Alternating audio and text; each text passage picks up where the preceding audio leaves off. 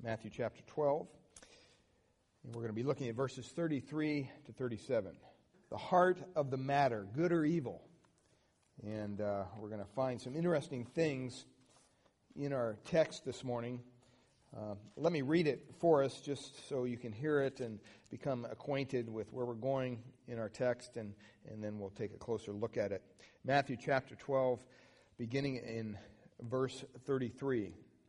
Either make the tree good and its fruit good, or else make the tree bad and its fruit bad. For a tree is known by its fruit. Brood of vipers, how can you, being evil, speak good things? For out of the abundance of the heart, the mouth speaks. A good man, out of the good treasure, of his heart brings forth good things, and an evil man out of the evil treasure brings forth evil things. But I say to you that for every idle word men may speak, they will give account of it in the day of judgment. For by your words you will be justified, and by your words you will be condemned. I don't know if you've done any research lately on talking and words and things like that. But statisticians tell us that from the time you wake up in the morning to the time you lay your head on the pillow at night, the average person is roughly around in around 40 conversations per day.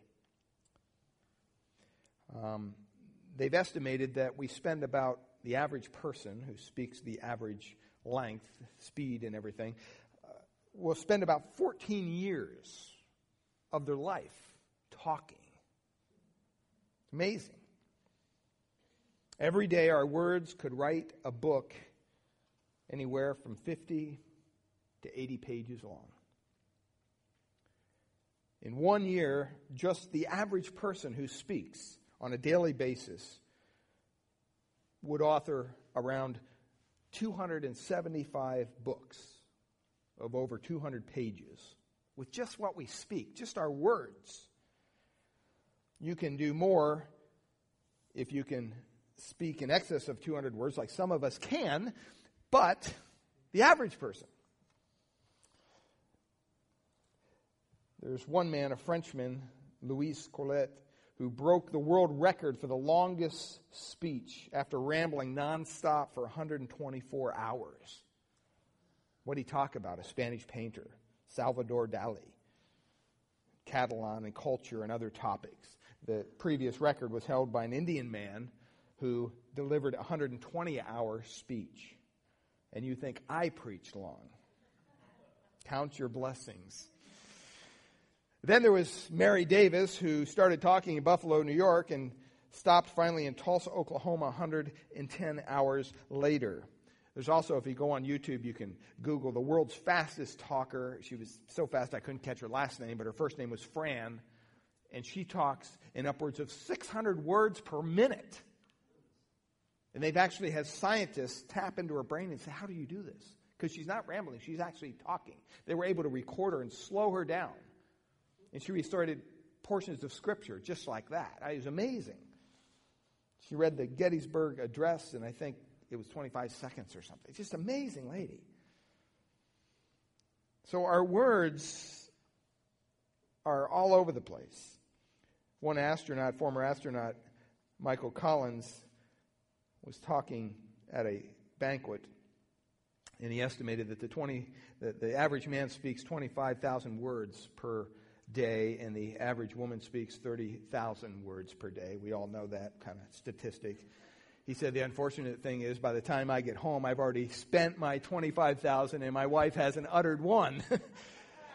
uh, we talk, we use words. Well, look at what it says in verse 37, because I don't know if you're a little troubled by this or found this a little interesting, but here's what Jesus says about our words. In verse 37, Matthew 12, he says, For by your words you will be justified and by your words you will be condemned. I don't know if that kind of just goes against the grain of everything you've been taught, especially here in a church named Grace Bible Church. Doesn't it seem interesting that Jesus said that your eternal destiny, beloved, is determined by your words?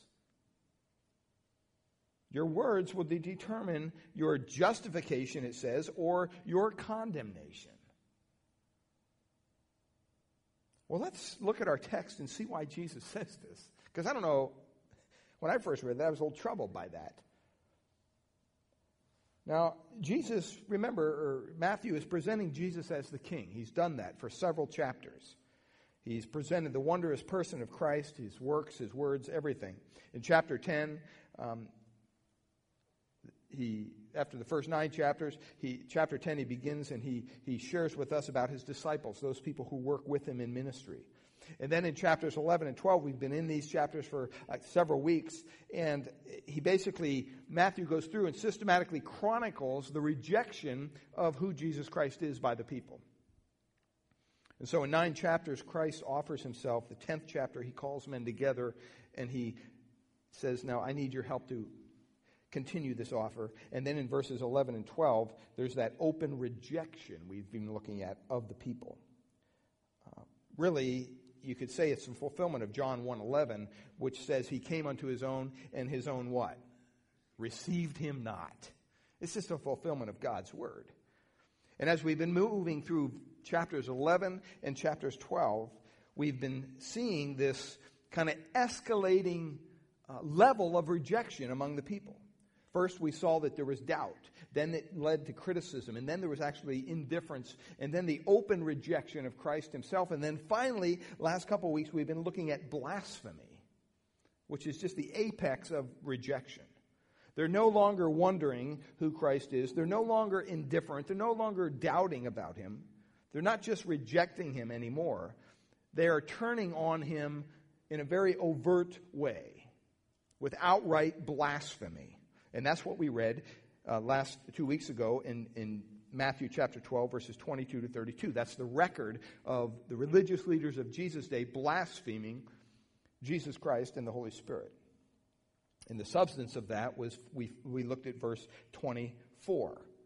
And just to let you kind of catch up with it, this is, seems kind of hot, so I don't know if we can turn it down a little bit.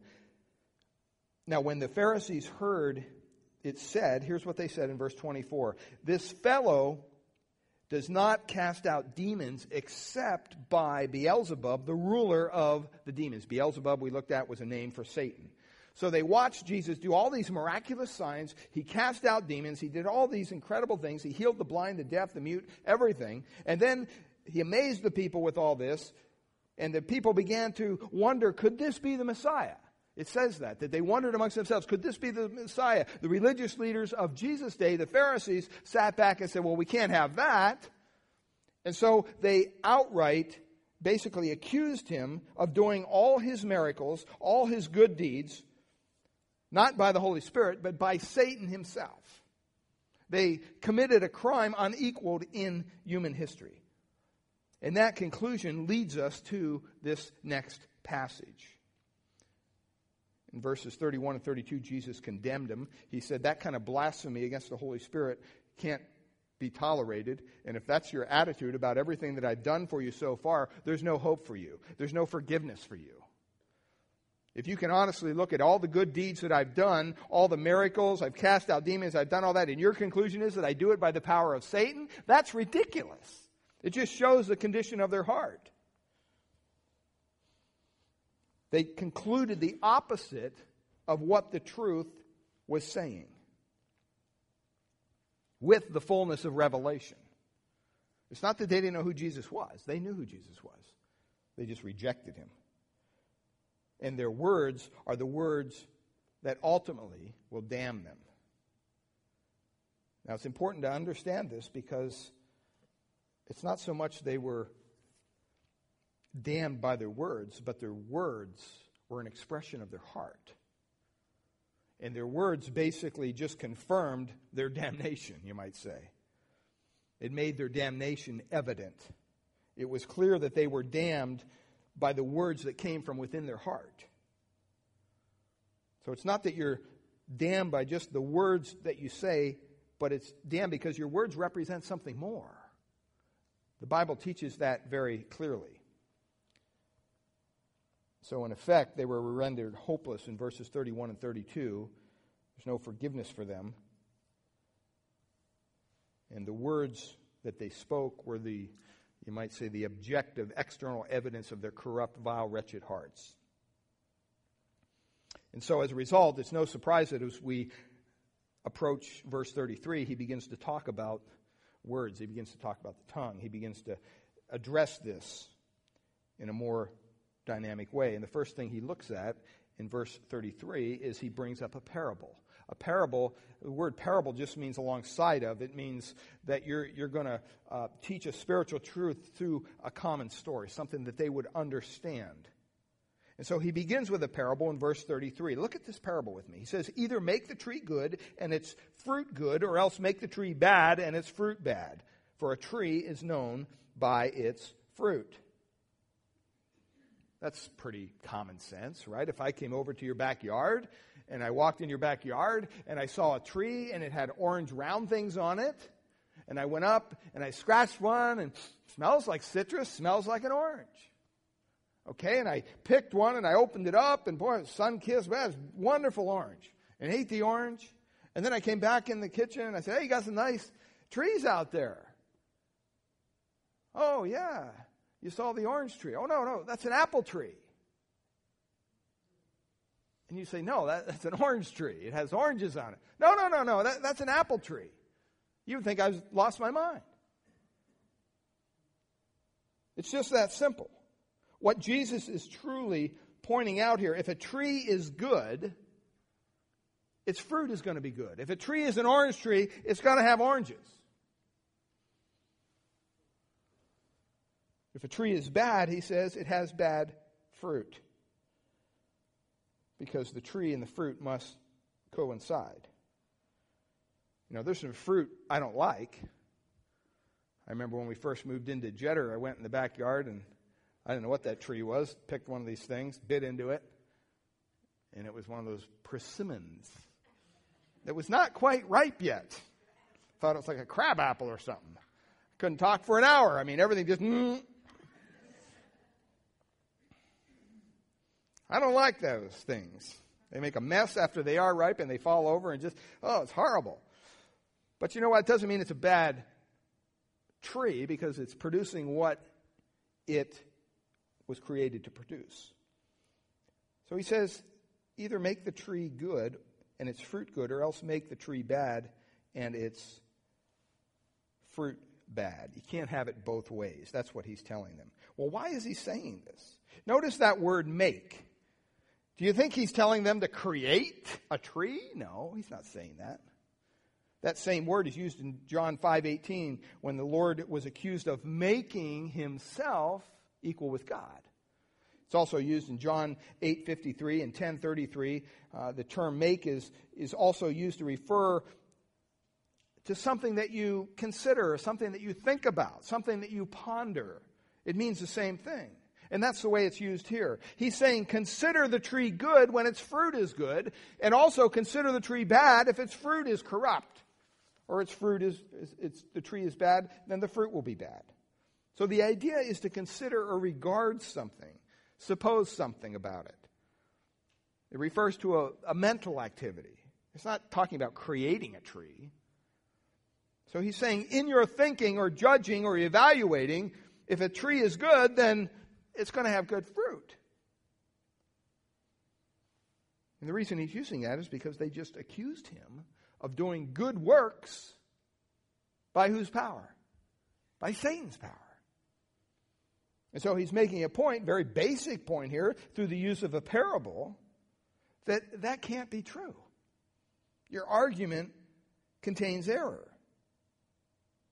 They were recognizing that what he did was good. They had to do that. I mean, who would say that casting out a demon and seeing a blind man or a mute man or whatever, uh, you know, come to their full faculties and be totally restored, oh, that's bad? No, anybody in their right mind would say that's a good thing to restore somebody to wholeness, to healthness to, to, to full health.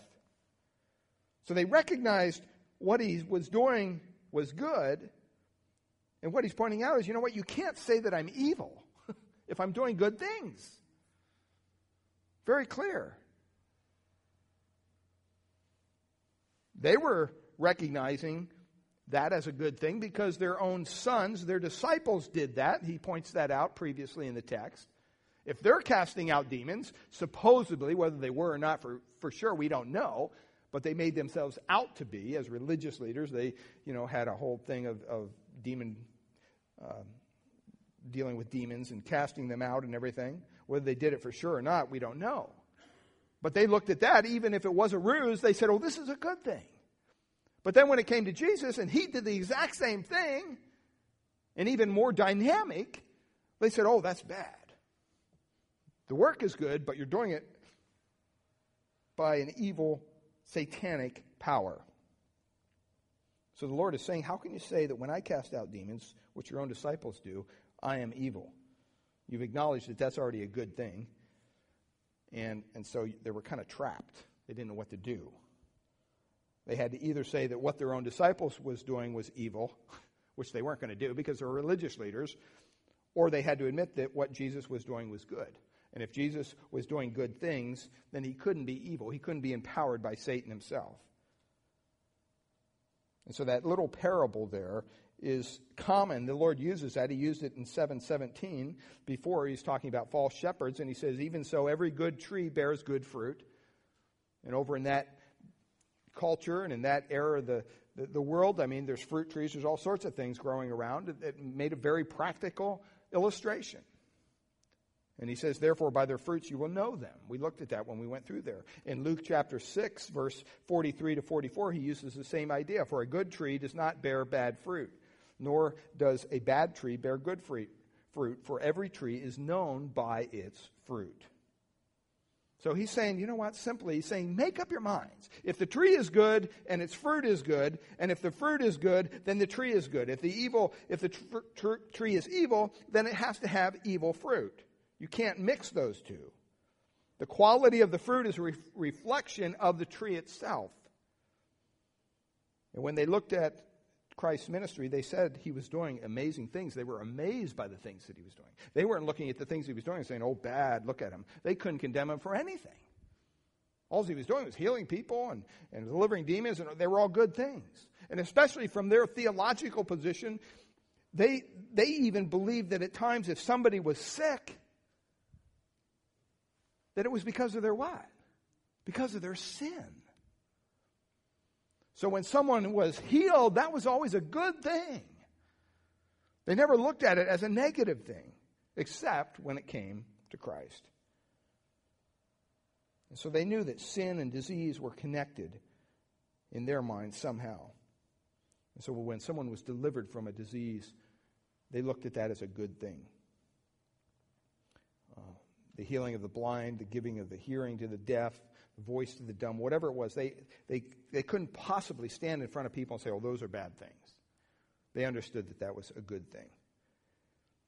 Even over in uh, John chapter 10, um, we heard a message down at the conference um, in John, about John chapter 9 when uh, the Pharisees come to question the man who was born blind. But in John chapter 10, he says, Jesus basically says in verses 25 and 37 and 38, he says, If you have trouble believing me, if you have trouble believing my words and affirming who I am, the Messiah, the Son of God, then you know what? Believe me for my what? Work's sake. In other words, look at what I'm doing.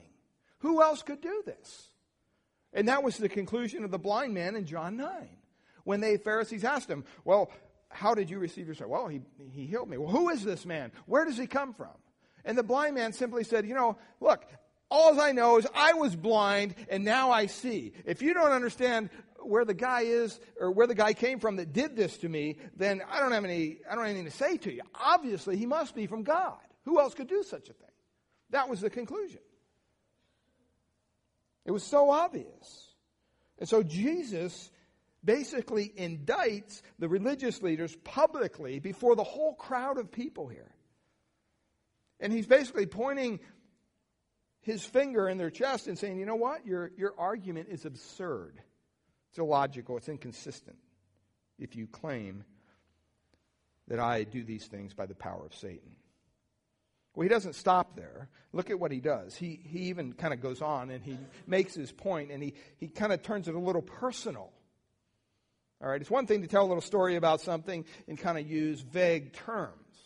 Have you ever done that with somebody? Maybe you're counseling somebody or whatever, and you're saying, Well, you know, I once knew a man, and, and you're talking about the person you're talking to, but you're using an illustration so it doesn't seem like you're attacking them or whatever. And usually they get the point. Well, Jesus doesn't even do that. He tells a story, and then he says, By the way, look at what he says, very next verse brood of vipers. Okay, that's, that's not a very endearing term. Uh, he wouldn't get the Dale Carnegie, uh, you know, most loved award here for the way he's speaking to these people. He calls them a name, brood of vipers, and then he says, How can you, being evil, speak good things? So he takes this parable, now he personalizes the parable right down to them. He makes it very in your face as we say. He's saying, What in the world do we expect to come out of you? Because all that's in you is rotten, rottenness, evilness. You're evil to begin with. I don't, I don't ex- expect anything else to come out of you. That's why he says, How can you, being evil, speak good things? If you're evil in your heart, how can you affirm what I'm, who I am and what I'm doing? That's what Jesus is saying to them. There was a corrupt tree, so he expected nothing but corrupt fruit out of that tree. And he's using this illustration to kind of depict the Pharisees as such. He noticed that he calls them their brood of vipers. It was a very favorite phrase that our Lord used all the time. Um, actually, the, John the Baptist kind of started the whole thing in Matthew 3 7. He called them the same thing. But there are several occasions when, when Jesus refers to the Pharisees as a brood or a generation of vipers. And he doesn't even hesitate. He doesn't even say, now, you know, I don't want to hurt your feelings. I, I don't want to step on your toes. But no, he just blurts it out. And remember, this is in a public place. And these are religious leaders. I mean, sometimes, you know, we, have to watch what we say and we have to be careful how we say it. But here, Jesus kind of takes the gloves off, you might say. And he wants the truth to be known. And so he calls them a generation or a brood of vipers. What does that mean? A viper obviously is a poisonous snake. Over there, they have different kinds of snakes, and some of them are poisonous and things like that. And so, uh, Jesus was simply pointed out, pointed out something that they were very acquainted with. They're out traveling about the countryside. Some of these vipers were, uh, you know, they'd stand out. Some of them didn't. Uh, some commentators believe that he was referring to something that would basically blend right in with all the sticks, so you wouldn't even see it. And once these vipers would latch onto you, remember the Apostle Paul had a viper latch onto him. I mean, they would put their venom, just, you know, pump it through the veins of their victim. And they were acquainted with that. And he's calling them basically snakes, a viper, who could hide underneath the rocks and blend in with everything, but they were deadly, filled with deadly poison. They were evil at heart, even though on the outside they may have looked like a simple little stick. They may have just been harmless. And he wants them to understand that he's on to them.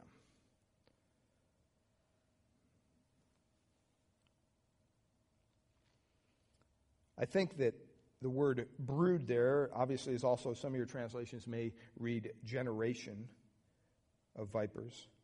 And he may just be saying that they're generated from Satan. In other words, he may be turning the tide on them. He may be saying, Oh, you think I'm doing by the power of Satan? Well, I got news for you. You and your religious gang are from Satan himself. Or he could simply be pointing out that they were great in number. That this group of Pharisees appeared because snakes tend to multiply quickly. Sometimes they'll have anywhere from uh, 10 to 40, you know, in one brood or one, one, one deal. And so Jesus calls them subtle killers with poisonous tongues. That's basically what he's saying. And after that greeting to them Look at what he says. You brood of vipers, how can you, being evil, speak good things? How can you, being evil, speak good things? In other words, how could anything else come out of your mouth, mouth other than blasphemy? That's what we expect because you're evil. Notice the word there, it says, being evil. See that? See, sometimes in our Christian walk, we get a little messed up in our theology. And sometimes it doesn't say because you're doing evil, does it? Doesn't say that. It says because you are. You are evil. Being evil is a state that you're in. It's not something you do. And we have to clearly understand that as Christians, we are constantly judging ourselves by what we do, not by the state in which we find ourselves. And so, what happens in our Christian life is we get caught up in a sin. And what do we do? We go after that sin with everything, hopefully, that's within us to defeat that sin. So we spend all of our time and our energy on that one sin. And then finally, maybe we have a little bit of victory with that area of our lives. And then what happens? Something else comes up. So then we concentrate on that. And while we're concentrating on that, this other sin seems to come back into our life. And it's like you're putting out little fires everywhere. And pretty soon you throw your hands up exhausted saying, I can't do this anymore. How am I supposed to do this? And it's because we don't understand the state in which we are. We are sinful people who do sinful things. So if we take that a step back and we begin to understand the fact that we are sinful, the Bible says all have sinned and fall short of the glory of God. In Ephesians, it says that we were dead in our trespasses and sin before we came to Christ. That's what Paul said. In other words, man is born in sin. In Psalm 51 4, David said, In sin did my mother conceive me. Jeremiah said, The heart of man is deceitful above all things and desperately what? Wicked. Who can know it? See, the Bible from the Old Testament to the New Testament, it just kind of categorizes the heart of man. And it shows at all times, in all places, in all circumstances, the heart of man is ever and always evil. It's always corrupt. It's wicked. That's known as the depravity of man. The corruption of the sin nature is passed from Adam down through every man, and it poisons everybody in that line.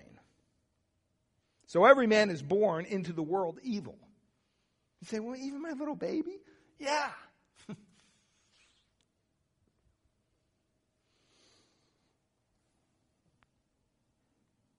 Isaiah said, The whole head is sick, the whole heart is faint. Man without God abides in that state of evil being and produces only evil products and evil fruit. So in 1 Samuel 24 13, it says, as the proverb of the ancient says, wickedness proceeds from where? The wicked. Kind of makes sense. That's what Jesus is, is saying back in Matthew. If you have a bad tree, it's going to produce bad fruit. So he's applying this parable. He said, We would expect vile things from vile people. And that's the case we're faced with. From there, he moves on to a third point. He shares the principle, he personalizes, or he shares the parable, he personalizes the parable, and then he basically wraps it up with this principle in verse 34. He says there in verse 34, at the end, he says, For out of the abundance of the heart, the mouth speaks. For out of the abundance of the heart, the mouth speaks. In other words, whatever's inside of you, folks, is going to come out. That's just the way it is. Whatever's inside of you is going to come out. And you know where it's going to come out? It's not going to come out your ear. It's going to come out your mouth. Because the mouth is the doorway, the window to the heart. That's the major principle in this passage. The Pharisees blasphemed Jesus, they blasphemed the Holy Spirit, they came to condemn him. But Jesus turns the table right around on him and he says, You know what? You can't condemn me. I do good. Therefore, I must be good. Your vile blasphemy shows that you condemn yourselves because if that is what's coming out of your mouth after what I've done for you, after what you've seen me do, then that's what's in your heart. It's showing your own heart is nothing more than evil and wretched.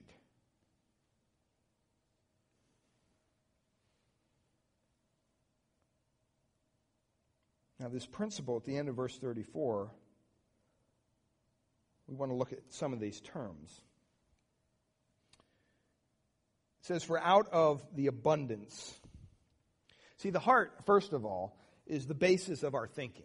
I mean, we think of heart, we think of Valentine's Day, we think of lovey dovey stuff, all that. Well, in, in, their culture, it was the basis of their thinking. It's your thoughts, it's your mind, your will, your source of knowledge.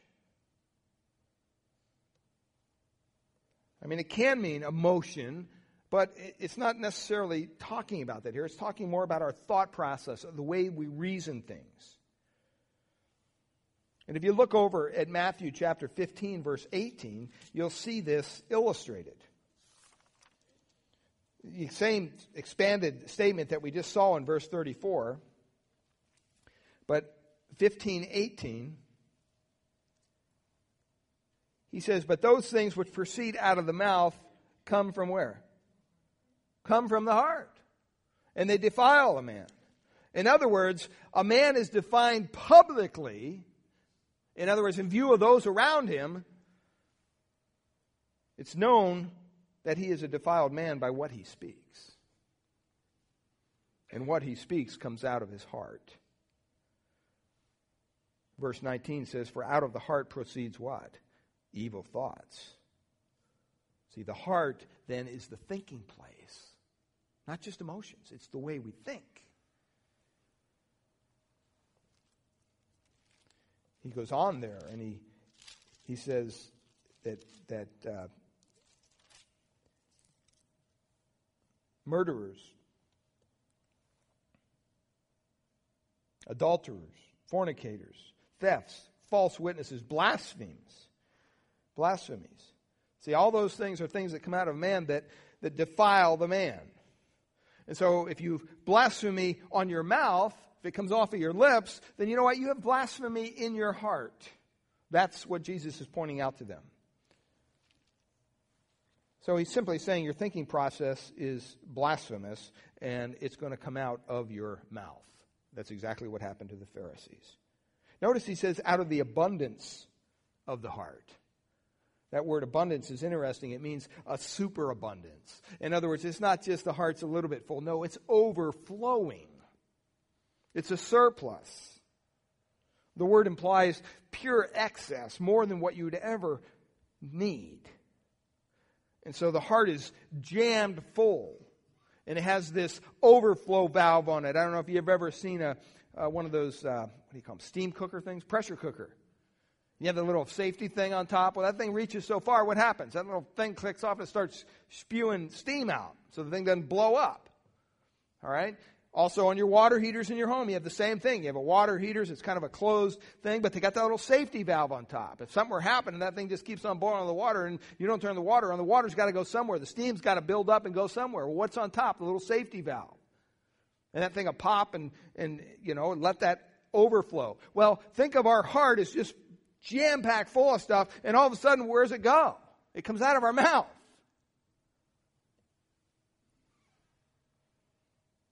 The heart is full, and the mouth is the safety valve or the spillover, you might say.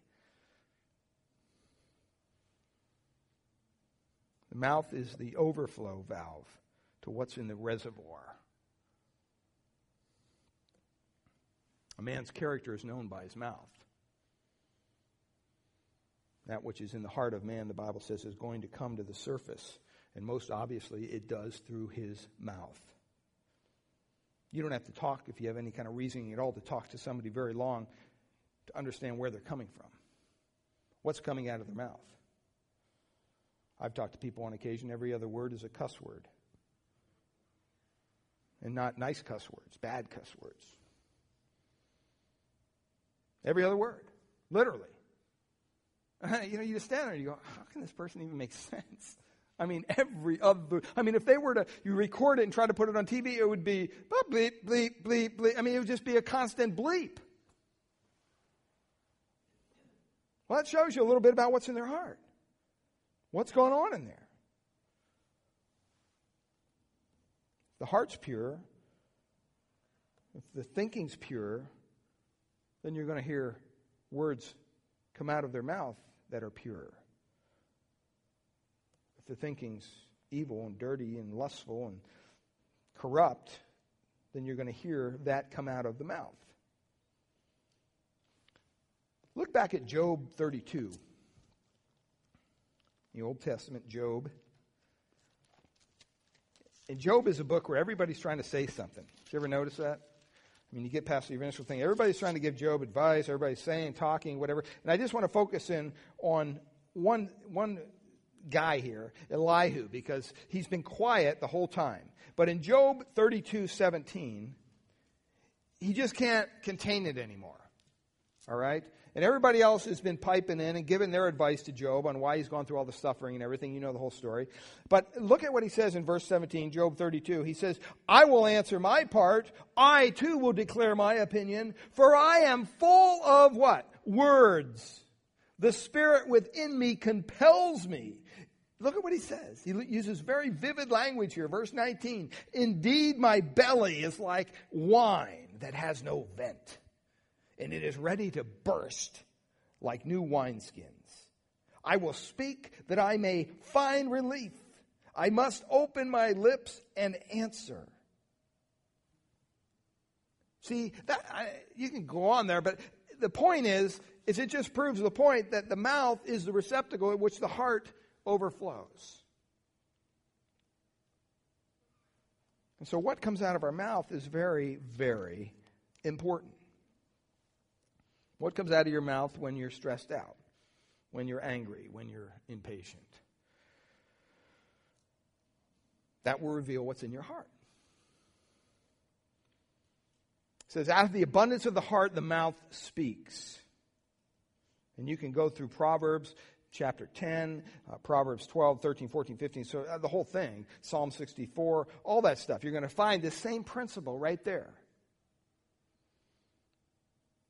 In James, the first chapter, verse 26, he says, if anybody, if anybody among you thinks he is religious and does not bridle his own tongue, but deceives his own heart, this one's religion is useless. And in James chapter 3, verse 8, it says, No man can tame the tongue. It's an unruly evil full of deadly poison. Paul continues to point the sum of all the sinfulness of man out in, in Romans 3 and he comes to the, the, the kind of the, the, the, climax of, of man's vile, vile character in Romans 3. He says, Their throat is an open tomb. With their tongues, it says, they have practiced deceit. The poison of asps is on, under their lips, whose mouth is full of cursing and bitterness. See, the mouth becomes the ultimate demonstration, as it were, of an evil heart. Whatever's in the heart is going to come out through the mouth. Proverbs 23 7 says this. We've memorized this. For as he thinks in his heart, what? So he is. Well, he continues this principle in verse 35. He kind of just applies it a little bit for us in Matthew 12, verse 35. He says, A good man out of the good treasure of his heart brings forth good things, and an evil man out of the evil treasure brings forth evil things. I mean, that's such a simple thing to understand. We don't even have to really explain what it means. But when you focus in on that one word, treasure, that word means reservoir. That word means storehouse, treasure chest, a box. And what he's saying is when you open the box, whatever's in the box is going to come out. It's the word that's used in Matthew 2, verse 11, when the wise men came and they brought treasures to Jesus. They brought their boxes, their gifts were in boxes, and they brought them to Christ. See, we have to understand that within our heart, we have a box, we have a chamber. We have a reservoir. And the only thing that you can get out of that reservoir is what's in there. If you're an unbeliever and you don't know God, the Bible says, in you dwells no good thing. Nada, zip, nothing. You can argue with that all day long, but you're arguing with God. You can only bring evil out of your treasure box outside of Christ because all there is in your treasure box is evil. That's what Jesus is pointing out. Some of you are into computers. Computers first came on the scene, very common phrase that was used. Garbage in, garbage out, right? Same thing. Same thing. Every man's heart is a storehouse, and what's stored in the heart is going to spill out of the mouth sooner or later. So the Lord says here that you're going to be judged by that. The objective criteria by which the Lord can determine your eternal destiny can be the record of what you say. Because every evil person will not utter anything that is truly good. You say, well, you know, I know some non Christians that say nice things. Well, that may be true. But they don't have any, they don't offer any advancement to the kingdom of God if they're outside of Christ. Doesn't ultimately glorify God just because an evil person says nice things, because God doesn't look at that, He looks at their heart.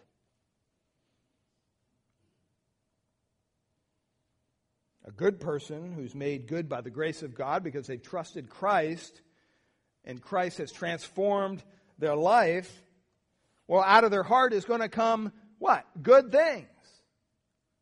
But because we're not totally glorified yet, there's also going to be some evil things that come out of our heart, right? Because we're not perfect. As we work through this endeavor to overcome our flesh on a daily basis. Got that war going on. See, but an unregenerated person, someone outside of Christ, can't say anything good, anything truly good in God's eyes. It may be good on a human level, but it's not good on a level that God requires. And so the Lord basically tells them, you know what? You're the vile ones. And it's made very obvious, obvious that you're vile by the nature of your speaking, your blasphemous statement about me and the Holy Spirit. It just reveals your heart. That's what he's pointing out. He's saying if you were good, you wouldn't be saying these things. Very clear, very simple illustration, principle. And then he moves on to a fourth point, and he says there's going to be consequences for this. And he points them out. He points out the punishment. Verse 36. He says, But I say to you that for every idle word men speak, they will give account of it on the day of judgment. For by your words you'll be justified, and by your words you'll be condemned. Some people misunderstand and have a problem understanding that we are ultimately going to be judged on our works and our words. Some people have issues with that. You see that in Romans 2, where it says that God will render to every man according to his what? His deeds. And here he says that he will judge men according to their words. Very clear. He doesn't stutter. By your works and by your words will come your eternal judgment. I said, Well, I thought we were saved by grace. We are. Through faith. Out of yourselves, lest any man should boast. But what he's showing us here is that we will show that salvation by grace through faith when we demonstrate good works and we demonstrate good words. So it kind of becomes an objective criteria by which God can make that judgment. Because if Christ has transformed your heart, if Christ has forgiven you of your sin, and you have a transformed heart, and you're a Christian and you follow Christ, well, you know what? Out of your heart is going to come good things. There's going to be some bad things too because you're still in the flesh. But there are going to be some good things. But if you don't know Jesus Christ and you've never trusted him as your Lord and Savior, only bad can come out. Because that's all that's there. Because the Bible says the heart is wicked and desperately evil. So the words of men are accurate gauges about their hearts. If you have a transformed heart, Jesus Christ has come into your life and transformed you, your words will, God will hear your words and He will justify you according to your words. This doesn't mean that we're not saved by grace. It, uh, we are saved by grace. But a lot of times we get a little mixed up because we like to quote that Ephesians 8, 8 and 9 for we're saved by grace through faith, not of works, lest any man should boast.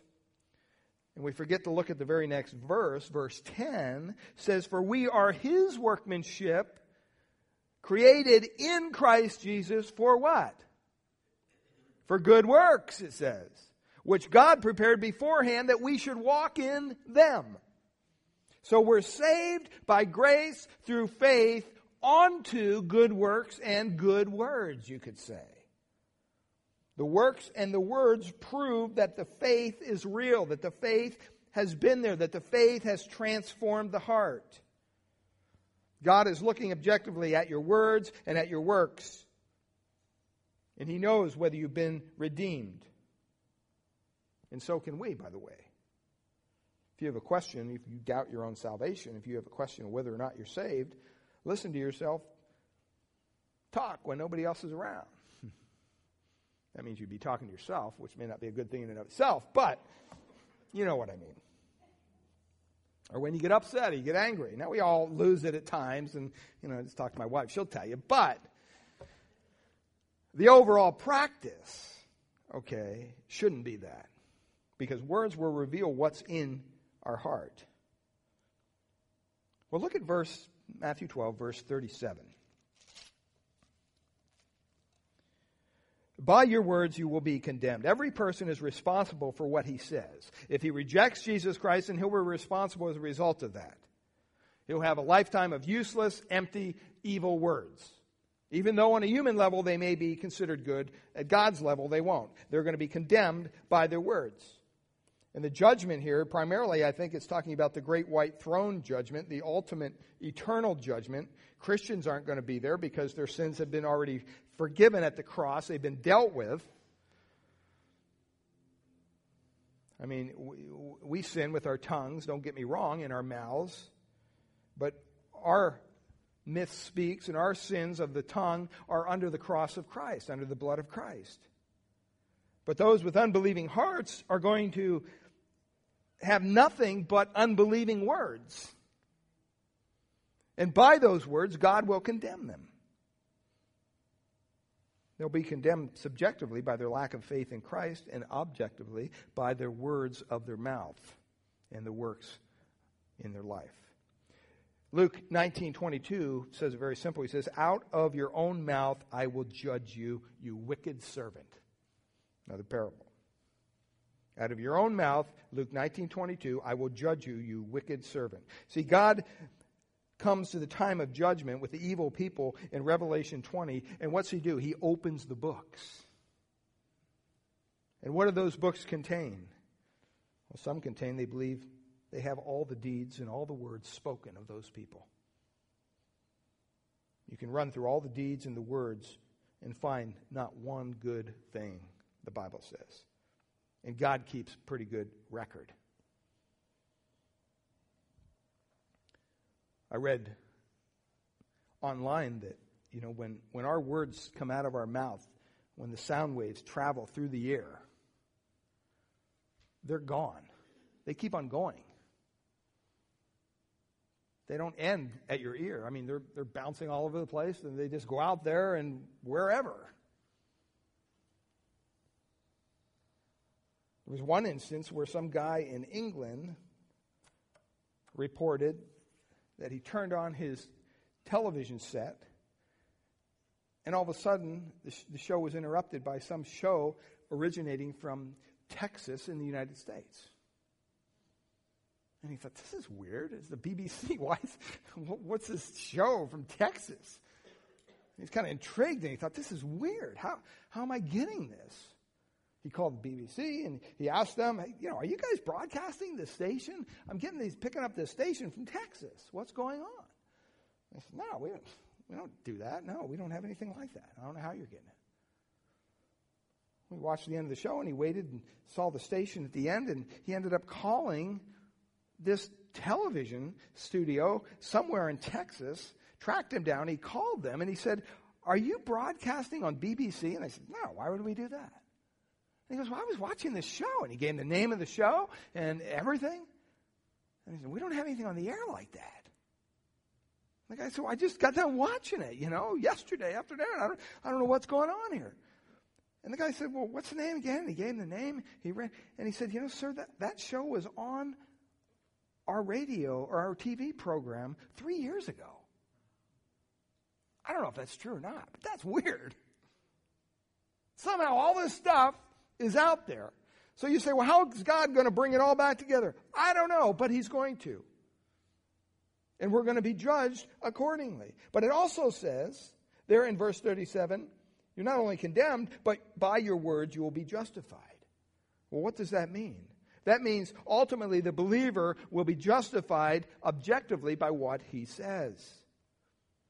We're saved by faith in Christ through grace, but it's the manifestation of our words and our works that become, you might say, the criteria by which our salvation can be made manifest or obvious.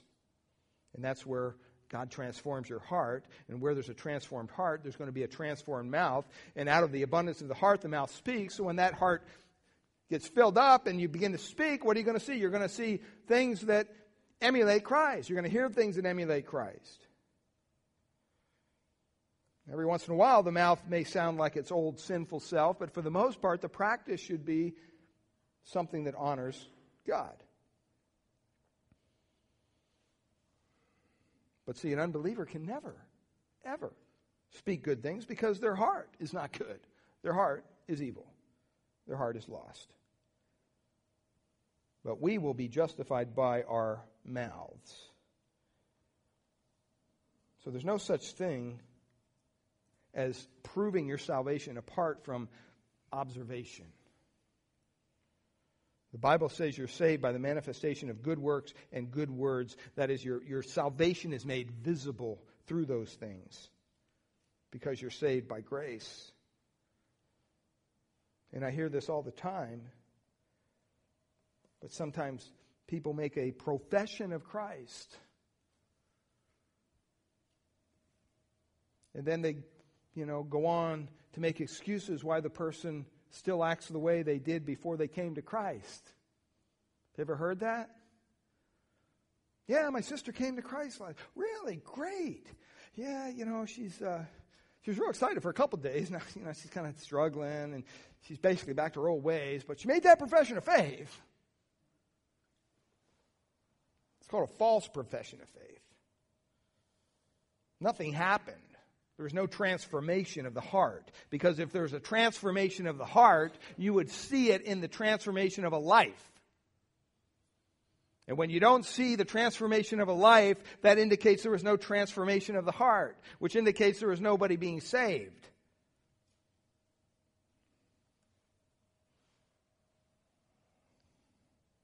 So don't ever say, well, you know, God's just, you know, He's still working on them. Well, yeah, you're not going to be perfect, but you should see something. Something happened. So he says, every idle, useless word.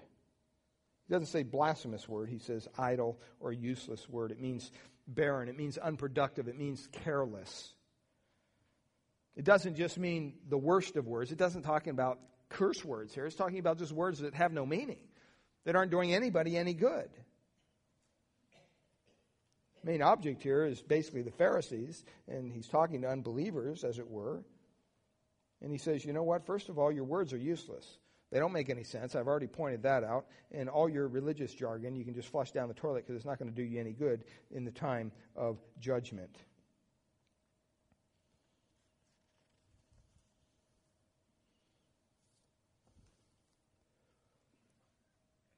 And he says that these idle words that men speak, they're going to have to give an account. The unbelieving world basically talks forever. Everybody's doing their 25,000 to 30,000 words a day. Everybody's writing their own 300 page book, whatever it might be, every year. You know, uh, 300 books a year, I should say. Um, you know, we all got these opinions. We're all talking, everything else. And, and basically, the sum of all that, all that is what's in your heart. If your heart is good, then some of those things are going to be good. If your heart is evil, none of them can be good. And so we need to be reminded, I think, this morning that our words are important. You say, well, how do you know the unredeemed or the redeemed by what comes out of their mouth? The Bible says that the unredeemed speak evil words, that the mouth of the wicked pours out evil things. It describes them this way it says that they're lustful words, for the lips of an adulterous woman drip honey and are smoother than oil. They're deceitful words, for the tongue is a deadly arrow which speaks deceit. They're cursing words, the mouth is full of curses. They're oppressive words. Mouth is full of oppression, Scripture says. They're lying words, for lying lips are an abomination to the Lord. They're perverse false words. A wicked man is one who speaks with a false mouth. They're destructive words. By the blessing of the upright, a city is exalted, but by the mouth of the wicked, it is torn down. Vain words, for speaking out arrogant words of vanity, they entice, said Peter. They're flattering words. A flattering mouth works ruin. They're foolish words. The mouth of a fool spouts folly. They're mad words. The lips of a fool consume him. And the end of it is madness. They are multiplied words. The fool multiplies his words. They are false words, empty talkers, teaching for sordid gain. They're evil words. The wicked plot against the righteous and gnash at him with their teeth. They're prideful words. In the mouth of the foolish is a rod of pride. They are hateful words. They have me, they, they have surrounded me with words of hatred. Hatred. They are swearing words. The Bible says, swear not at all. They're filthy words. Let not rotten communication come out of your mouth, the Bible says. They're gossipy words.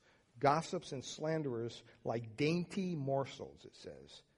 They go into the innermost parts of the body. See, those are the words, the Bible says, of the redeemed mouth. And by those words, they will end up being condemned. And I think it does say something to Christians here because it does say that by our words you will be justified. We're accountable to God for our words. The Bible says that our speech as Christians should be seasoned with grace, or should be always with grace, seasoned with what? Salt, right? What does salt do? It prevents corruption. Our voice, our speech, should never contribute to anyone's corruption. It should always prevent that. Salt's a way of adding flavor. So our, our speech should hopefully be winsome and charming and encouraging and joyful. Psalm 141, verse 3 says, Set a watch, O Lord, over my mouth. Keep the door of my lips. I mean, this is, this is, it's simple stuff, but you know what? It goes right to your heart. And I'm not standing before you saying, oh, yeah, you know, I don't have an issue here. You know, not at all. I have major issue in some of these areas. And God's not done with me yet, praise God. And He's not done with you yet either. So when we begin to speak our 25,000 or 30,000 words today, we need to stop and we need to listen. What are we saying? And what does that tell us about our heart? When you write your 50 to 60 pages in your book today, as you speak, if we were to take that and pass it out among the congregation, would you be ashamed for people to read it? Or would you be going, ah, no problem? Would it betray the fact that you don't know God, or would it fulfill the fact that you do? We want to just help us understand that and in this simple application when when asked a true believer will always confess Jesus as Lord.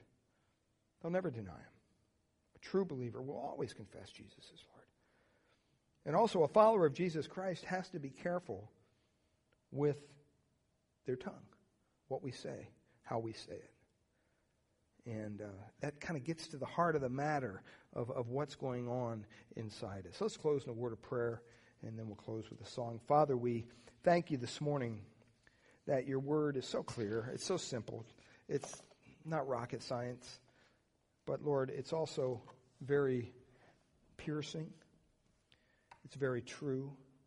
And Lord, we know that out of the mouth, out of the door of our mouth, the Bible says that our words will either justify or condemn us. I mean, the Pharisees spoke evil because they were evil. Jesus pointed that out. And they were condemned by their own mouths. And Lord, I pray this morning that if there's anyone here who is yet to put their faith or trust in Christ, that they would take home with them the message that there's none good, no, not one. Everyone has fallen short of the glory of God. That we're dead in our trespasses and sin and with a heart filled with faith, you ask God forgive you of that sin. Turn from that sin. You embrace Christ. You embrace the work He did for you on Calvary, and He will save you. I don't care if you've cried out a million times to God. If it comes from a sincere heart, if it comes from the acknowledgement that you are lost in your sin without any hope. The only hope you have is Jesus Christ to save you. If that's the condition of your heart and your mind this morning, you cry out to Him and He will transform you. He will save you. And He'll make you brand new. He'll forgive your sin, transform you, give you, take away that rocky heart and replace it with a heart of flesh. And as Christians, we need to understand that there's a fountain that comes out of our mouth every day. And we have to ask ourselves is it representative of the Lord and Savior who died for us in our place on Calvary? Is it honoring to Him? Is it glorifying to Him? Do we put ourselves in situations that bring Him dishonor? We need to repent. We need to turn back to you and help you, ask you for help to help us to walk a, a walk that's worthy of our calling one that would honor Christ in every way. We ask this this morning in Jesus' precious name. Amen.